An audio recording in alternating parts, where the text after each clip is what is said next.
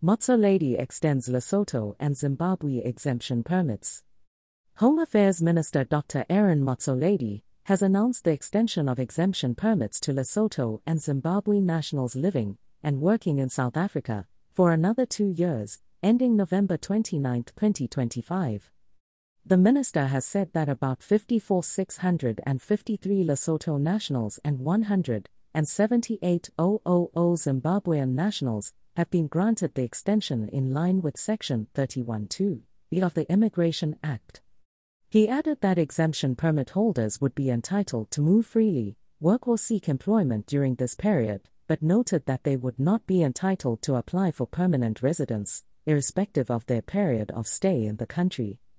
The extension comes after protracted court proceedings between the Department of Home Affairs and the Helen Suzman Foundation and Consortium for Refugees and Migrants in South Africa. Motsoaledi had alluded to easing the burden of the asylum system, and the prevalence of economic migrants from both countries as the key catalysts towards this decision.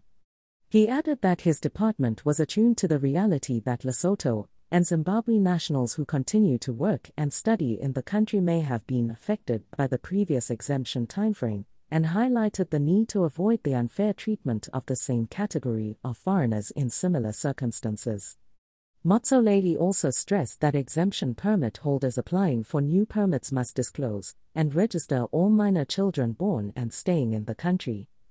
I call upon all of the affected Zimbabwean and Lesotho nationals to make use of the windows of opportunity to apply for new exemption permits through VFS Global, Motsoaledi said.